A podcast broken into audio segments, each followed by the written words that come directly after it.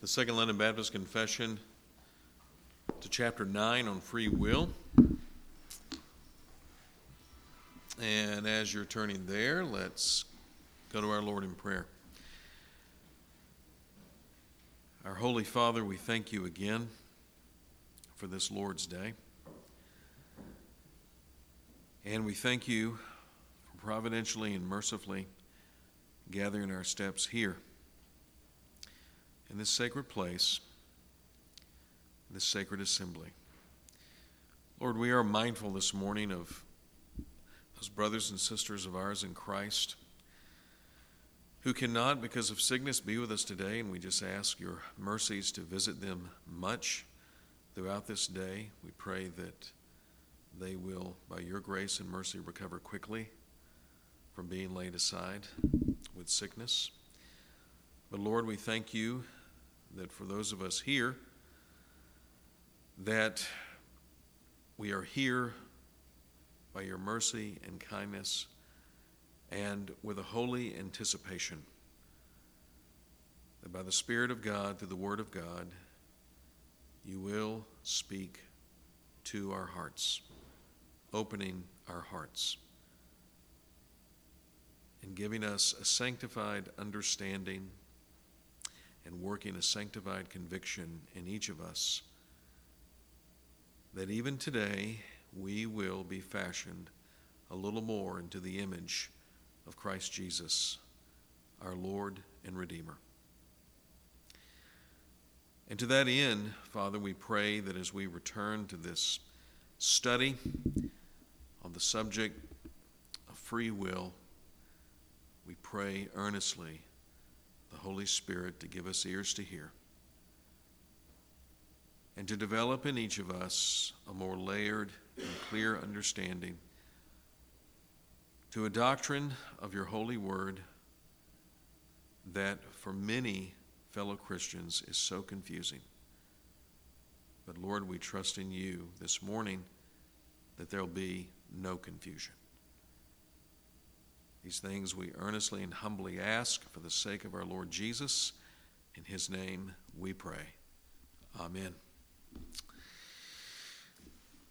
Well, let's begin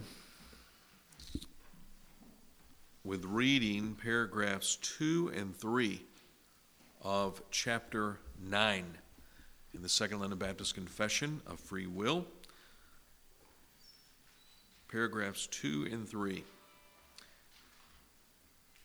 Man, in his state of innocency, had freedom and power to will and to do that which was good and well pleasing to God, but yet was mutable so that he might fall from it. And then paragraph three man, by his fall into a state of sin, has wholly lost all ability of will to any spiritual good accompanying salvation, so as a natural man being altogether averse from that good and dead in sin is not able by his own strength to convert himself or to prepare himself thereunto. And now let's open up God's Word to John chapter 6.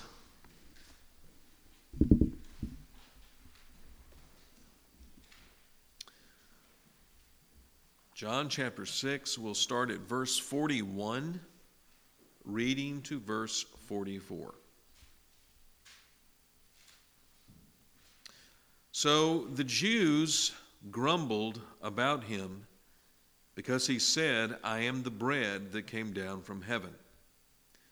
They said, Is not this Jesus, the son of Joseph, whose father and mother we know? How does he now say, I have come down from heaven? Jesus answered them, Do not grumble among yourselves. No one can come to me unless the Father who sent me draws him and I will raise him up on the last day. So reads the infallible, the inerrant Word of the living God. We return to our present exposition in the Second London Confession, where last week we started our exposition of chapter 9 on the subject of free will. Our beginning focus in this chapter centered on paragraph 1, which unveils a general statement about man's will. From this paragraph, we consider three principal answers concerning the truth about free will, and these principles read as follows First, God has given man's will natural liberty and power to act upon choice. This simply means that we all have the God invested faculty to make real choices. Second, our choices are not determined by any necessity of nature to do good or evil. This principle teaches that there is no room within the biblical concept of free will for biological determinism or psychological syndromes. Rather, when a person chooses evil or chooses relative good, it is a choice which cannot be determined in such a way to undermine the validity and culpability of their choice. To say it another way, we are all responsible for the choices we make. All of us. We're all responsible for the choices we make, and we'll answer for every one of those choices. And then the last principle we considered is this the choices we make are determined by who we are. The choices we make are determined by who we are. This last principle is so critical to our understanding about free will. Contrary to what so many in the church think about free will, the choices we make are never separate from who we are by nature. In fact, where our choices emanate, where they proceed from, is our nature. This clearly shows that whatever freedom we do have with the choices we make, it is always limited by what we are by nature. And this biblical principle about free will is going to resurface in our study today. Now, concerning today's study in chapter 9, I want us to consider paragraphs 2 and 3. These two paragraphs, along with paragraphs 4 and 5, are giving us the biblical pictures at man's will through different stages of redemptive history. So then, with paragraphs 2 and 3, we'll be underscoring man's will before the fall and man's will after the fall. To begin with, then, let's consider first man's will before the fall. Reading paragraph 2. Man, in his state of innocency, had freedom and power to will and do that which was good and well pleasing to God, but yet was un, was it was not mutable or was mutable so that he might fall from it but yet was mutable so that he might fall from it. James Renihan entitles this paragraph as Man in Innocency, a Mutable Being. That descriptive is well put and captures succinctly what paragraph 2 wants to emphasize in this chapter on free will. Here is Adam and Eve prior to their fall into sin, and their state is one of innocency. By this term innocency, the Second London Confession is telling us what God's Word reports concerning man in his original creation as one who is free from any guilt of sin and thereby living as a morally perfect human. This is why Ecclesiastes 7:29 is referenced in this paragraph. It tells us that God made man upright. The word upright is the translation of the Hebrew word yashar which means straight, even, level, just, and righteous. In relation to God, man was made with that spiritual and moral constitution that would please and obey God in all things. This is how Adam and Eve lived before God preceding the fall. Unpacking this truth further, then, the Second London Confession goes on to state that man had freedom and power to will and do that which was good and well pleasing to God. Here, we see the stark contrast between man before and after the fall. Foregoing their plunge into sin, Adam and Eve, in heart and deed, not only had the freedom not to sin, but they had the ability not to sin. Since they were innocent of sin and its guilt and power, their will to choose knew nothing of the bondage that we know as fallen sinners. Moreover, what they could actually do, what they had the power to carry out, was a sin free life. A life that could always be good and well pleasing to God. But despite their freedom and power to will and do that which was good and well pleasing to God, Adam and Eve were equally free and able to sin. And here we need to understand God did not confirm them in their state of innocency. While he made man upright, he also made man to be mutable. This means, of course, that the state of man and his original creation was changeable. So then, Adam and Eve were morally perfect, but they could fall from that perfection. And this is what God, in fact, warned Adam and Eve would happen if they chose to disobey Him. So the second London confession reads regarding our first parents, but yet was mutable, so that he might fall from it. So here is man in his original state, able not to sin, able to sin. His will before the fall could go either way. It could go either way. And we know the rest of the sad story, don't we? And that brings us now to paragraph 3 in chapter 9 here in the Second London Confession. From man's will before the fall, let's now look and consider man's will after after the fall. Reading paragraph 3. Man by his fall into a state of sin has wholly lost all ability of will to any spiritual good accompanying salvation.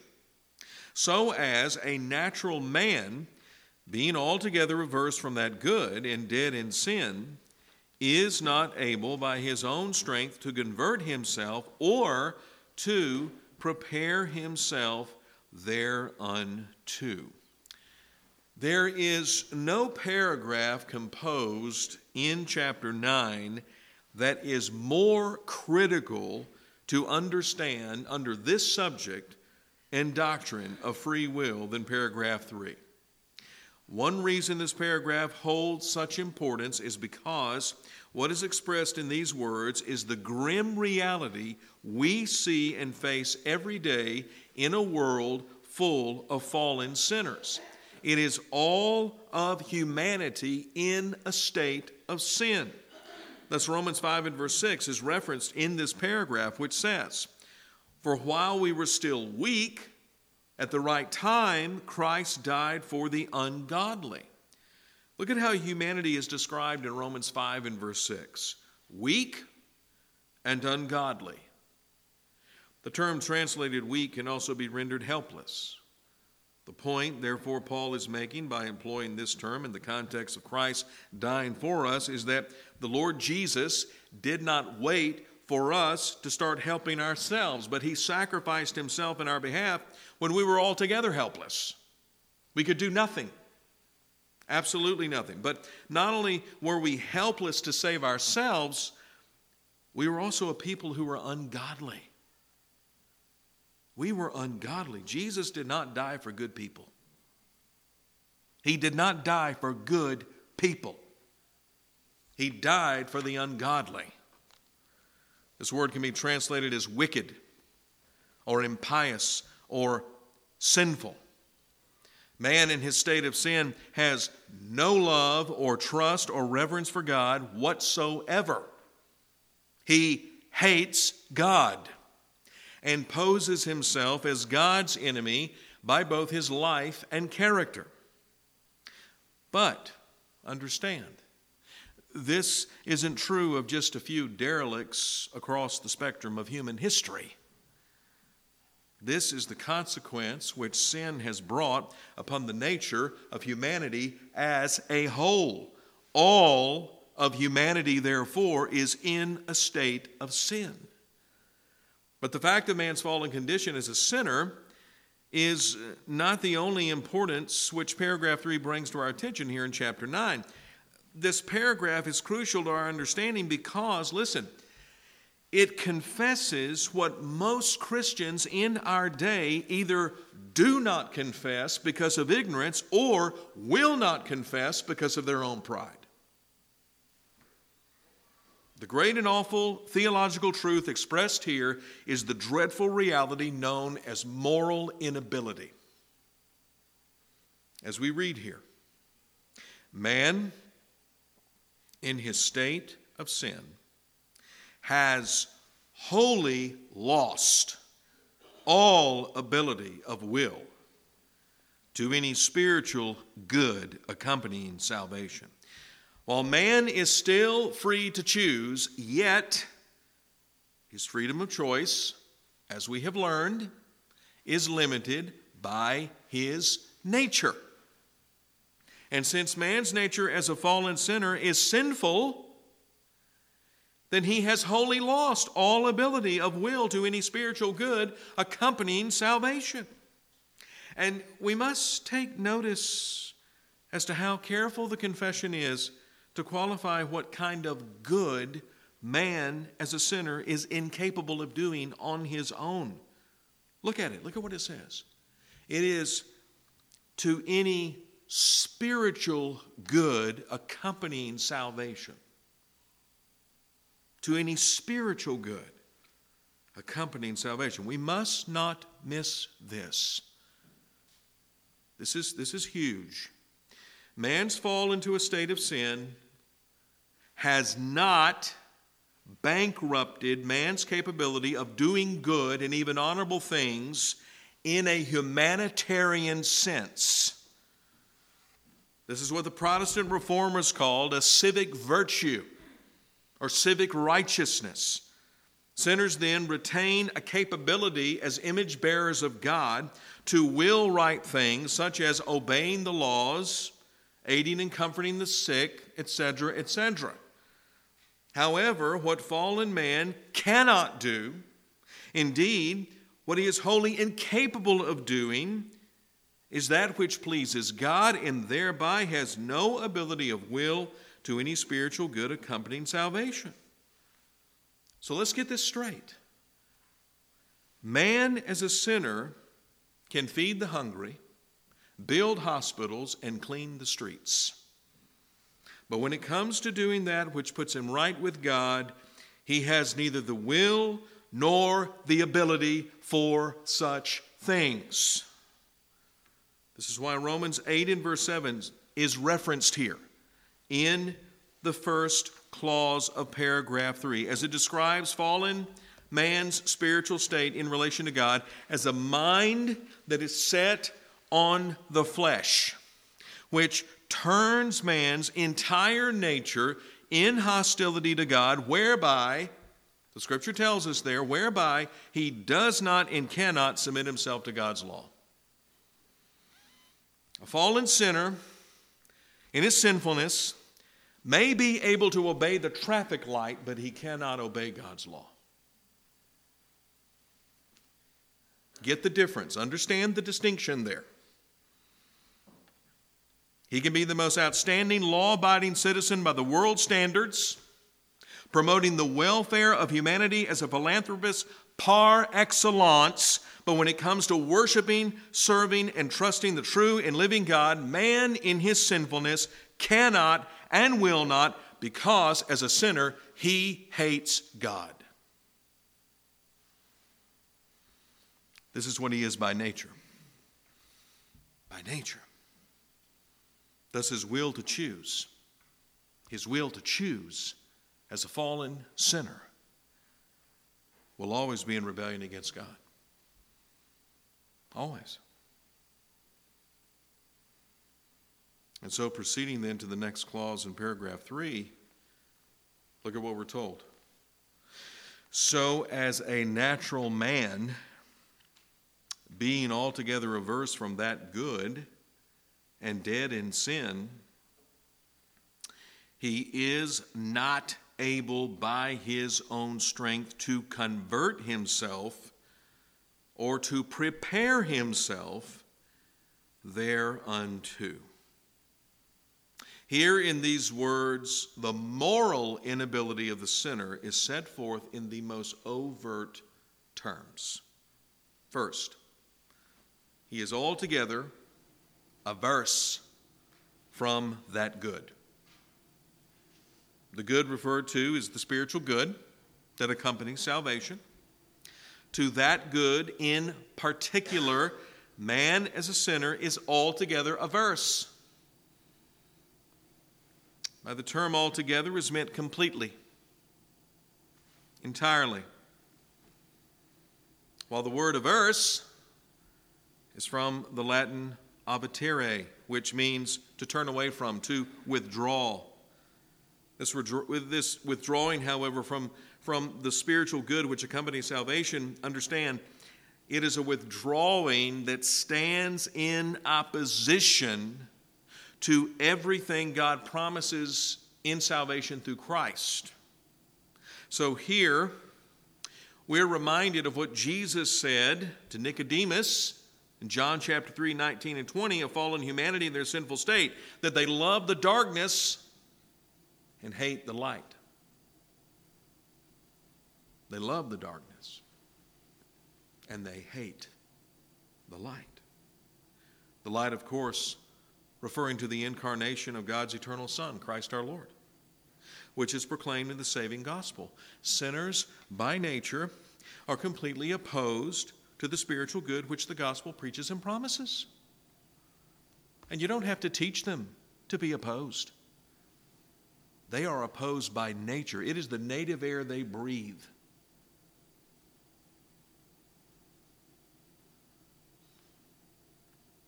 Second, man in his sin is dead in sin. Dead. The obvious biblical reference here cited in paragraph 3 is Ephesians chapter 2, verses 1 and 5 where Paul the Apostle is rehearsing to the Ephesian Christians what their spiritual condition was before God saved them. They were dead in the trespasses and sins in which you once walked. Biologically alive, but spiritually dead to God and to the things of God. This truth about man's sinful state is making it painfully clear that man's spiritual problem is not that he is just sick. Oh, it's far worse than a sickness, friend. He's dead. He is dead. So, so let, let's understand what the scripture is teaching here about man in his fallen, sinful condition. There is nothing moving him toward Christ in his heart and soul. Everything in him says no to Christ. Everything. He has no interest, no desire, no inclination for anything Jesus is, has, or offers to sinners for salvation. He is spiritually dead in sin. This is why in Ezekiel 36 and verse 26, God says that in order to receive the new heart that can only come from Him, the Lord has to first remove what? The heart of stone. The heart of stone. The heart of stone is a metaphor describing the spiritually dead condition of the lost sinner. And so, therefore, in the new birth, in being born again, Regeneration, what is God doing? He is giving us a new heart, whereby He's removing the old heart, the sinful, the heart of stone. The heart of stone. Third, because of these spiritual realities which set him in rebellion and opposition to God, the Second London Confession rightly concludes that man in his state of sin is not able by his own strength to convert himself or to prepare himself thereunto. Here is the rub with moral inability. Sinful man with his sinful will has no power whatsoever to turn to Christ or even to prepare himself for such saving conversion. Now, I ask you, is this biblical? Many Christians would argue and say no. So I'm asking, is this biblical? And my answer is most assuredly it is. Indeed, John 6 44, the very passage that we read at the beginning of this study, a passage of Scripture that is referenced here in paragraph 3.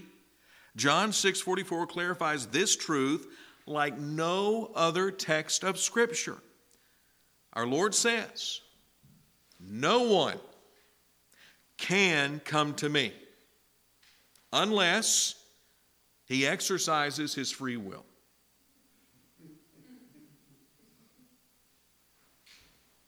Is that what it says? No. No. It says, No one can come to me unless the Father who sent me draws him. And I will raise him up, the one the Father is drawing to the Son, I will raise him up on the last day. And I'll say this as a footnote there are many Christians, because I've had many of them in the past argue this with me, that the Father draws everybody. That is, everyone without exception. Jesus makes an exception. Those the Father draws to him, what else does he say about them? He says, And I will raise them up on the last day. That's very exclusive, not inclusive, exclusive. There is a peculiar people, an exclusive people, whom the Father is drawing to the Son. And as Jesus says in verse 37 of John 6, which I like as much as I like verse 44. Our Lord says in verse 37 All that the Father gives me will do what? Will come to me. Will come to me. There's no, well, they might come if they choose. No, that's not what Jesus says. He says, All that the Father gives me will come to me. And these the Father has given to the Son are these whom the Father draws to the Son, and these are the ones whom the Son will raise up on the last day. So if the Father according to the thinking of some Christians, draws everyone without exception, then we need to start embracing the heresy of universalism because then that means no one will go to hell.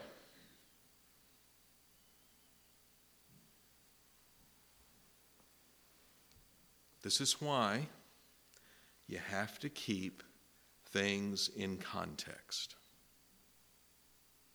You got to keep things in context. You don't build a whole entire theology out of one verse. You got to keep it in context. Because what I just showed you and proved to you is that Jesus was already saying something about these the Father draws to him. these are those same people the Father has actually given to the Son, and these and these only will in fact come to the Son. They will come to Him. It's not if, it's not maybe, it's not might, it's not, well, there's a 99% chance they may come. No, it is that they will come to the Son. We call that effectual calling or irresistible grace. Oh, they're coming. They're coming. But, as we also know, they will be coming to the Son because, as we learned last week, they had their nature changed. And so now their will to choose has been liberated to choose things that they never would choose before. They now lay hold of Christ and freely do so, only because of what God has already done, what He's already done in them. So, looking more closely then at John 6 44. No one can come to me unless the Father who sent me draws him. No one. That's a universal negative. No one. So no one is excluded from what Jesus is asserting here. And what our Lord declares is that no one has the power or ability to come to him. The verb translated can is the Greek verb dunatai, which carries the idea of having absolute ability, absolute power. But in this case of man's sinfulness as a sinner, he has no such ability in the least degree whatsoever to close with Christ on his own. In fact, to slam the door on any possibility that maybe there is a seed of ability in the sinner to come to Christ by his own will, Jesus says that no one can come to me unless the Father who sent me draws him. The term unless is emphasizing what we call a necessary condition. A necessary condition. If a sinner is going to be truly converted to Christ, there is only one condition necessary to effect this God the Father must draw the sinner to Christ. That must happen. And this drawing is not an impotent wooing, but it is a supernatural, omnipotent power effectually bringing the sinner to saving conversion. So, in the light of this biblical truth, the Second London Confession rightly and accurately confesses that man, by his fall into a state of sin, is not able. He is not able by his own strength to convert himself or to prepare himself thereunto. Commenting on this dire truth, James Renihan wrote the following There are no seekers. Man, because of his fall, and left to himself, can do nothing to please God. He cannot take the smallest baby step in the direction of God. In fact, because he is an idolater and a sinner, he will always of himself freely and willfully choose whatever is contrary to God. He does not and cannot cooperate with God in salvation. To the contrary, his will always freely chooses to sin. This is why Romans 3:11 says, "There is none who seeks after God, not even one." Not even one. William Carey the father of modern missions, when he went to India, he went convinced, convicted of the truth of John 6 44. Otherwise, William Carey never would have gone to India. Because Carey knew that those people groups in the nation of India, he knew that their will as sinners dead in sin was always to freely choose to sin. There were no seekers after God in any part of India, as far as William Carey knew and was concerned. So he went with the conviction God has a people there. He has a people that He's given to the Son, and those people will come to the Son. They will come to Christ. Did it happen immediately? No. It was seven years after the fact that he was there that he saw the first convert. Seven years. Now, that's saying a lot about persevering grace, by the way. That's saying a whole lot because we're talking here about the 1790s, the early 1800s. This is not 21st century.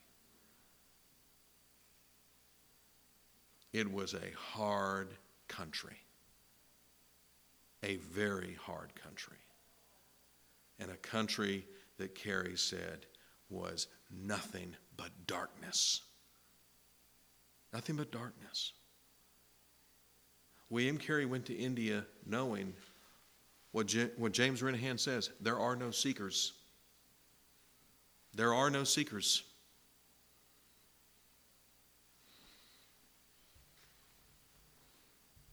So, why would he do such a crazy thing then, like going to India where he knew there were no seekers? Well, it's what I just said. He knew, he was convinced because of what Scripture teaches. The Father has given a people, He's given a people in India to the Son, and they will come. And they will come by the preaching of the gospel. And so we know the rest of Carey's story. He never returned to England from whence he came. He remained in India for 40 years. 26 churches were planted. 26 churches were planted over a 40 year time. That is astonishing. That is astonishing.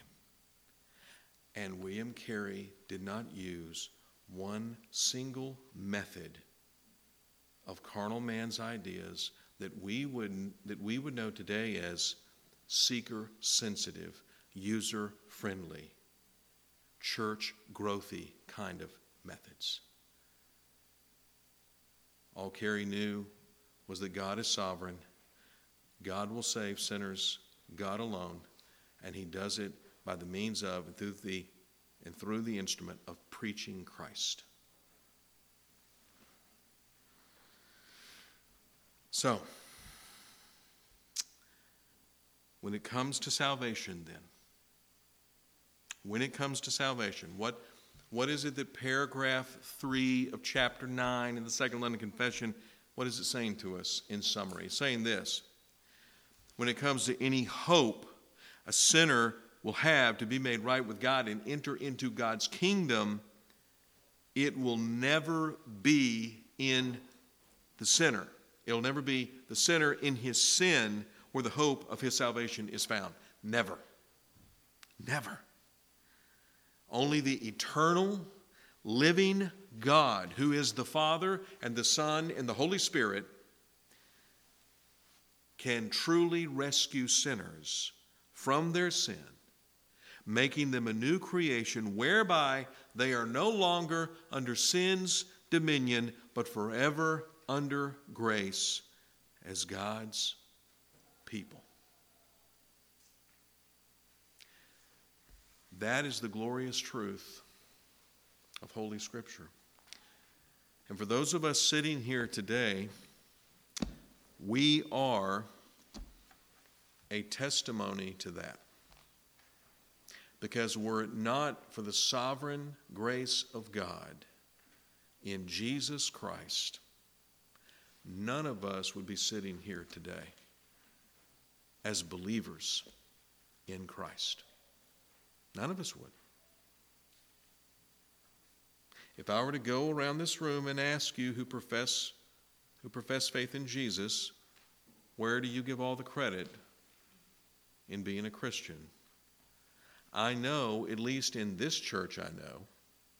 Can't say this about every church, but I know in this church, you would confess and say, by the grace of God alone, in Jesus Christ alone. All the credit goes to God in Christ. I take no credit. I take no credit. Left to myself, left to all my free will as a fallen sinner, I will freely run as hard as I can to hell. That'll be the best my free will can do,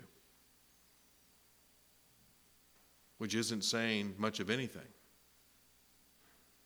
because there is no one by nature who seeks after God, so therefore I'm running at, at a speed of sound, as it were, to break and bust the gates of hell wide open. Were it not for God and His mercy and grace who stopped me in my path